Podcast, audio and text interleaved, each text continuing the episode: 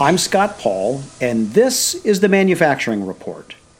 We're saying it's incredibly important if we're going to fight the climate crisis to scale up as quickly as possible, but we don't need to settle for a supply chain that is not rooted in American manufacturing. President Biden has established ambitious climate targets in his Build Back Better agenda, stating that he aims to create a carbon pollution free power sector by 2035 and a net zero emissions economy by no later than 2050. Now, achieving these goals will require transformation and places the United States at a critical inflection point. As America goes forward, it's vitally important that policymakers understand that a clean energy future and jobs for American workers go hand in hand if America gets its next moves right. Mike Williams, a senior fellow at the Center for American Progress, recently wrote a report that provides a roadmap for those next steps. My conversation with Mike next on the Manufacturing Report. I'm honored to be joined by Mike Williams. Mike is a senior fellow at the Center for American Progress and the co author of a recent report on uh, clean energy uh, titled uh, Creating a Domestic U.S. Supply Chain for Clean Energy Technology. Mike, welcome to the Manufacturing Report. Thanks, Scott. It's great to be here. Well, thank you. I mean, we've known each other for a while, and you have had an illustrious career already before your recent posting at the uh, Center for American Progress. So, just so our listeners know, tell us a bit about you and uh, how you came into this work. Sure. Thanks, Scott. I appreciate it. Yeah, no, it's it's great to be here. It's great to be with you. It has been quite a while. It's kind of crazy to think about that. Um, so currently, I'm sitting as a senior fellow with the Center for American Progress, focusing on um, environmental climate policies, but as how they intersect with uh, impacts on working people and specifically the labor movement. Uh, and this is because my previous work, uh, line of work, was a 12 year stint with the Blue Green Alliance, which is a national partnership of labor unions and environmental organizations. So, spent a large chunk of my career at that intersection of the labor and environmental movement, trying to figure out how we move uh, policies to solve the climate crisis, to rebuild the middle class, to fight inequality in a way that works for working people. And so, trying to do that here at CAP as well. And we are grateful for your work uh, in that space. So, clean energy, top of mind for a lot of policymakers these days, as well as obviously for the American people. And there is no shortage of like hot takes on what we need to do. But I'm curious about the impetus for your report. You know, I hear a lot, and, and I'm, I'm talking fossil fuels now. You know, there were there were certainly a lot of concerns about like getting in addition to climate concerns like being dependent on like opec countries or russia or some others for our energy sources. Yet when it comes to clean energy i hear a lot of the developers say it's important to scale up as quickly as possible and it doesn't make a difference where all this comes from. Um, you're saying uh, hold on that's not exactly the case we're saying it's incredibly important if we're going to fight the climate crisis to scale up as quickly as possible, but we don't need to settle for a supply chain that is not rooted in American manufacturing. Uh, we don't. It's a false choice, and so that's that was the big crux uh, behind uh, this report that we put together, basically laying out the point that we have an extraordinary opportunity right now with the potential movement of a huge amount of investment into clean energy to deploy these technologies to help us fight the climate crisis, make our air and water cleaner, as well as at the same time with the global clean energy industry growing. This is our moment to actually capture these supply chains and locate them here, bring parts and components back that had left. You know, the solar industry, we used to produce a large amount of polysilicon that shifted overseas, mainly to China. And so this is an opportunity for us to say, we need to deploy these technologies now, but we can do it in a way that brings that supply chain here and grows that supply chain here. Uh, it's our moment. So that was the crux of it. And, and to your point about both economic and national security, that's one of our core, we have three core reasons that we put forward in the report for why it's so important. Uh, and that is uh, critical because if we're reliant on a supply chain that's not here, as we can see by the backup at the port of LA, as we can see by what happened in March and April of 2020 when we didn't have enough personal protective equipment. That when we have supply chains that are, are reliant on places that are outside of our shores, we are vulnerable. And so we can't have that when it's the energy that we produce. The whatever makes our cars and trains move, whatever heats our homes, we need to have the ability to produce those goods here. Mike, I'm glad you mentioned security. In the report, I know that you cite three main reasons to do this. Security is one of them. Uh, what are the other two, and, and why are they important as well? Yeah, so the first one we lay out is that I, I, don't think we need to tell you this, Scott, or your listeners, but uh, and, and maybe this is new to you, Scott. You know, domestic manufacturing creates good jobs and uh, helps revitalize the middle class, or and helps contribute to a revitalized middle class. There's data and analysis after analysis that shows that manufacturing's impact on localized economies and the broader economy is fantastic. And so the investment in manufacturing, as well as an investment in technologies with a tie to sourcing manufacturing here, and that's that's a big part of what we're talking about, will help grow our economy, will help create high quality jobs uh, for working people across this country. Uh, it's what President Biden talked about in his Build Back agenda when he was campaigning and since he's been elected. And so this is helping make that vision a reality. The second one is actually that if we locate our manufacturing supply chains here in the US, it helps us meet our climate goals and it helps us meet basic human rights and justice goals. So the climate piece of it is fairly straightforward. We look at the emissions associated with the production, specifically, say we, we look at steel. The United States steel industry, on average, produces goods that are less emissions intense than our biggest competitor, China, by a factor of upwards of two. So basically, we are twice as clean as the average ton of steel produced in China. So if we're going to actually meet our climate goals, we should look at the products and how they're made. The same goes with a number of other goods and in, in produced in, in a number of other countries. So if we're going to be investing, especially if we're investing in a way that focuses on cleaning up our industries even further, uh, we really need to focus then on making sure those industries are strong and located here. And then the other part of that, the justice piece of it, there's there's some serious human rights abuses uh, up and down the supply chain within the clean energy industry, whether it's cobalt mining in the Congo, whether it's prison labor in the Uyghur region in China, there are serious problems that our taxpayer dollars should not go to fund. And so we should meet that commitment to show that we care about human rights and dignity.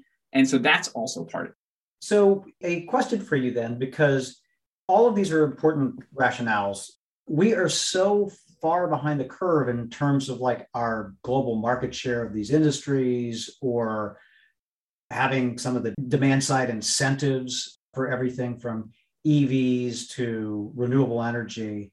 I mean, how how do we get this done? It, it occurs to me that there were probably things other than market forces that left us with a paucity of domestic capabilities to manufacture this stuff in the first place. That there were other countries that deployed subsidies or had the uh, demand side incentives there for both consumers and utilities and energy generation. Uh, but what's the way we get there? How can we play catch up and how can we do it quickly? Yeah, it's a critical question, Scott. Uh, and, to, and, to, that exact last point you made, we can uh, take lessons from the countries of China and Germany. They created in their own way an industrial policy when it comes to clean energy. China directly invested in their industry, put poured money into RD&D, and then they also performed uh, some illegal dumping as part of that. We don't want to do that. Germany poured a lot of money into research, development, and deployment, set up direct purchasing of goods, and really built up the industry and invested it in it early on. They also have a, uh, a bit of a captured marketplace with the European Union, right? So, but we're we're our own uh, beast, and there's benefits that come from that. We are a, a big player in the global marketplace. It's just that Scott, we've never directly invested in the manufacturing of the supply chain of clean energy. And similarly, we have not had consistent deployment policies of clean energy. I mean, really, truly consistent. Long term, this is how it's going to move. We don't have a long term national renewable electricity standard. We haven't had long, long term uh, tax package that could really drive this industry. And then associated with that, had we had those things, we haven't had the domestic content requirements, though the Buy American standards attached to those, those funding pieces. So we haven't had any of those three things. We've had variable amounts of funding for research, development, and deployment. We've had states putting forward renewable and clean energy standards. We've had the federal government putting forward tax packages for clean energy deployment that have gone boom and bust over the last 15 years. They've the last number of years had more of a consistent, stable setting, which actually has been a big part of the drive of clean energy deployment. But now, to your exact question, Scott, we have an opportunity, specifically with President Biden's Build Back Better agenda, to set the stage for direct investment in clean energy manufacturing, for direct investment and direct deployment incentives for clean energy, and then to tie to those incentives domestic content standards, saying if you're going to spend those dollars to deploy clean energy projects, you're going to use goods that are made in America. So it's those three pieces. And actually, specifically in the Build Back Better agenda, that I can talk to you about specific policy package, it's the tax credit package. It's actually one of the biggest drivers of emissions reductions. Uh, this 10 year extension of clean energy projects, clean energy tax credits, wind, solar, offshore, onshore wind, and a number of other technologies are, are part of that, as well as an electric, electric vehicle package. But I'll set that one aside for a moment. On the clean energy piece, it creates this long-term incentive says 10 years that they're going to be able to get this, this tax credit.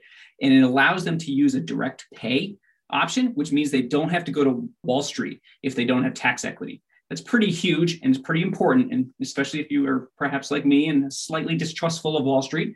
But then, if they want to use that direct pay portion in about four years, they're going to have to purchase the goods that make those clean energy projects in America. They're going to have to be built here. The iron and steel is going to be built here. And then 55% of the product, aside from the iron and steel, are going to have to be made here. That's huge. That's huge. So the big driver of clean energy production and clean energy deployment is going to have these strong standards attached to it. This could, and I think should and will be a complete game changer for clean energy manufacturing in the US. It sounds that way, Mike. So, as we look at the policy crystal ball, and admittedly, it's a bit foggy right now, but we do know that there is a great deal of alignment around uh, some of these goals. You know, I I can certainly speak to the administration's approach on procurement that is like direct federal spending that there's a commitment for made in america there that would expand beyond uh, the traditional scope of buy america buy american and so i'm wondering with respect to these private sector incentives who is driving them on capitol hill and have they been able to attract bipartisan support which may be necessary to get some of these across the finish line. I don't know if it's been bipartisan, Scott. So, but it has pretty broad support. Uh, I know that that domestic content provisions has support everybody from Bernie Sanders to Josh Hawley, who are quite far apart on the political spectrum, uh, and and so that that is promising in and of itself. For this speci- these specific provisions, they are obviously built into President Biden's Build Back Better agenda. That has sadly become a partisan discussion. Though domestic content standards attached to clean energy has been bipartisan, there has been support for it. But specifically for folks thinking about this piece of policy and this legislation that's moving, it's got a lot of legs to it. The Senate Finance Committee, so the chairman put forward a markup of, a, of the package in the Senate and included robust provisions that laid out exactly as, as I discussed same with the House Ways and Means Committee and full support. Uh, so it seems as though across the Democratic caucus uh, that these provisions have support. As we've seen in the news every hour, you know, one senator could certainly throw this up in the air. We don't know where things are going to land. Somebody may raise an objection. I don't think that will happen on this. Uh, there seems to be support, wide ranging support for this, but you never know you truly never know. And I don't want to claim to know what's in the mind of, of each United States senator. I think that would make me uh, a little bit insane. right, right, and that's not why we have you on, Mike. Just saying. Um, so, yeah, it, it, exactly. Um, so it, it, seems to me that from a public opinion perspective or a voter perspective, the idea of ensuring that our energy future is made in America should have a great deal of appeal. I know that when we've talked to voters in the past about their feelings about American manufacturing, it's like, you know, mom and apple pie, basically. It's exactly right.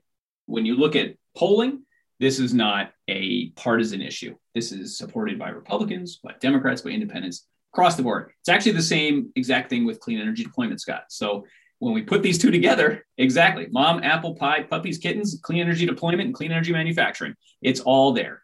And so I think this is something that we need to get over the finish line now. And then once it's sold and we start putting it forward to the American public, meaning sold in terms of selling it to the American public, folks will see this and will be completely supportive, especially, you know, we're talking about bringing back domestic manufacturing to places where it hasn't been. So, you know, it's, it's, we want to see more and more stories of that. There's so much more that we will need to do to keep the pressure on and to build these industries and to ensure that the parts and components are made here and that working people are lifted up as we fight the climate crisis and fight against economic inequality. I, we just did a, a, an event just earlier today, Scott, with Mike Lux, who wrote the report Factory Towns. Sure. And he, the whole crux of it is that deindustrialization in the heartland has been a driving force of disassociation with the political system and being willing to just throw up your hands and say everything's corrupt this is all a failure and they people have every right to feel that way. And so this hopefully can be a driving force to start to turn the tide on not only that perception but that reality and actually start to source new manufacturing facilities let alone strengthening the existing manufacturing facilities. You know seeing that cleveland cliffs Burns Harbor is supplying the steel to go to these giant offshore wind projects off of Maryland, say, or that Dow Chemical in Michigan is supplying critical components to solar panels. That is a story that America needs, and it needs now. And it's something, to your point, is supported across the board. Mike, one last question for you. And I think you touched on something with the success that China and Germany have had, albeit with kind of radically different paths is that the private sector and others, one of the ironclad rules of economics is they respond to incentives uh, that, that are well designed because Germany doesn't have a comparative advantage from a solar power perspective in either sunshine or latitude. So it seems to me that this could meet with some success in the private sector. Sure can. It sure can. It already is, Scott. So a number of states in our country are have already put forward incentives. The state I live in, this great state of Maine, we are uh, we're rather uh, you know far north. Uh, we don't get as nearly as much sun as say Nevada or Arizona. Uh, we have some pretty strong solar standards in place, and we have a couple companies that are growing rapidly uh, because of it. And so there is there is a huge potential for private sector investment and private sector gain here the, the thing I would toss in there as well is that one of the, the, the key parts of the Build Back Better agenda, again, is to make sure that those gains in the private sector are spread throughout the workforce. And so that we ensure that workers have a right to collectively bargain, um, that they are treated well uh, on the job, and so that it really impacts everybody from the C suite down to the construction site. And it's something where we craft this the right way, it'll happen. Couldn't agree more, Mike. Mike Williams, Senior Fellow at the Center for American Progress, thank you so much for joining us on the podcast. Thanks, Scott. As always, it's a pleasure.